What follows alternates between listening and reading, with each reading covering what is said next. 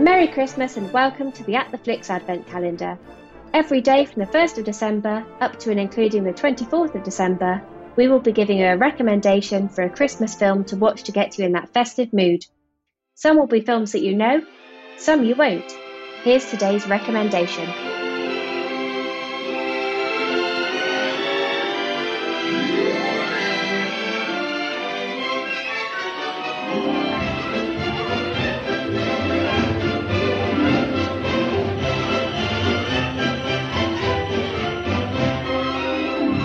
It's a Wonderful Life.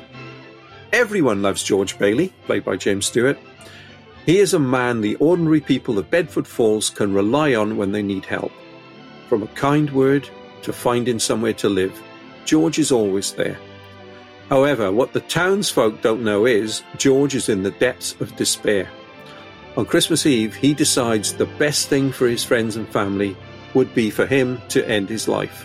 Little does George know heavenly intervention is on the way in the rather odd shape of trainee angel Clarence, played by Thomas Mitchell.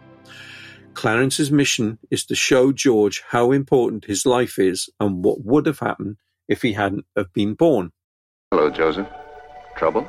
Looks like we'll have to send someone down. A lot of people asking for help for a man named George Bailey. George Bailey. Yes, tonight's his crucial night. You're right. We'll have to send someone down immediately. Whose turn is it? That's why I came to see you, sir. It's that clockmaker's turn again. Oh, Clarence hasn't got his wings yet, has he? We passed him up right along. Because, you know, sir, he's got the IQ of a rabbit. Yes, but he's got the faith of a child. Simple. Joseph, send for Clarence. You sent for me, sir? Yes, Clarence. A man down on Earth needs our help. Splendid. Is he sick? No, worse. He's discouraged. At exactly 10:45 p.m. Earth time, that man will be thinking seriously of throwing away God's greatest gift. Oh, dear, dear, his life. Then I've only an hour to dress. What can I say to recommend It's a Wonderful Life as a Christmas treat? If ever I was going to make a list of my top 10 films of all time, it would be amongst that number. The esteemed body, the American Film Institute, rates the movie as the most inspirational film of all time. And it's probably the oldest film to get an annual cinema release. I know our local Cineworld has it every year. With credentials like that, it deserves to be seen, doesn't it? Okay, let's muddy the waters a little. It was a financial flop when it was first released and was almost forgotten, except for a quirk of fate. Also, for an inspirational film, it is surprisingly dark, with themes of potential suicide, regret, and repression. It is a film where the evil character is not vanquished at the end. And one further devil's advocate point it's not really a Christmas film at all. Although its climax is set at Christmas, the vast majority of the film takes place at other times of the year. That ending need not have been set at Christmas. It would work regardless of what time of year it was. In fact, Die Hard 2 has more of a festive setting than It's a Wonderful Life. So, given all of that, why has it gained such a classic status? I believe primarily because it is not a cute seasonal movie. It is something much harder edge. James Stewart's character George Bailey just wants to get out of the small town of Bedford Falls and see the world.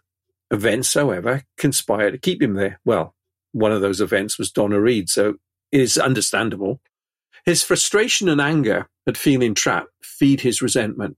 He so desperately wants to get away that he almost accepts a job with his nemesis, the evil Mr. Potter, an excellent Lionel Barrymore.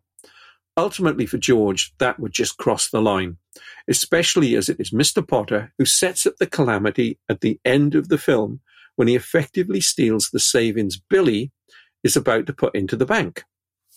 It is the repercussions of that act that drive George to contemplate suicide. Rage and frustration boil over in that moment. For those that haven't seen the movie, I won't discuss the story of George Bailey any further. Surprisingly, for the character of Potter, there is no retributions for his actions.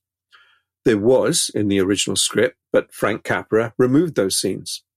So it is fascinating that Potter survives unscathed by the events he set in motion.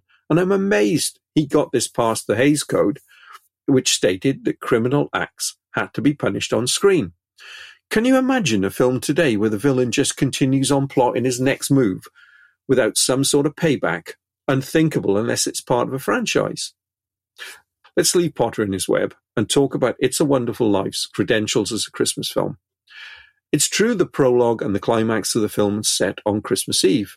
However, would it have made any difference to It's a Wonderful Life if that had been set in midsummer? The only counter-argument to this is the redemption of George Bailey plays much better in its seasonal setting. The final point, and the one that helped create the mythology of the movie, in 1974, due to a clerical error, the copyright on the film was not renewed. This meant that any American TV station that had a print could show it without having to pay copyright fees. This wasn't exactly free, as many would have you believe.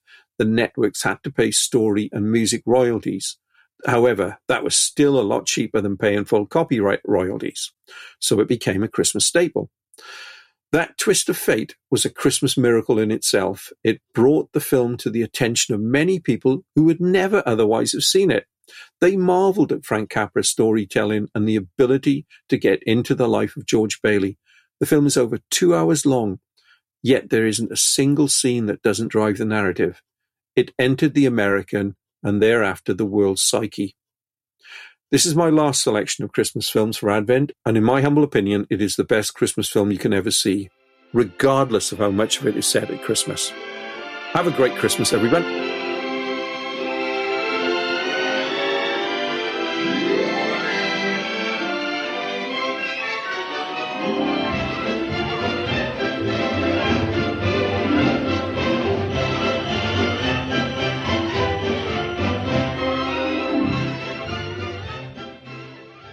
Yesterday's Christmas cracker was Mel Gibson provided the voice of Rocky in which Aardman film, which is now screened on TV every Christmas? Bloody hell, Graham, why do I keep getting these Mel Gibson Christmas questions? Uh, anyway, the answer to that is Chicken Run.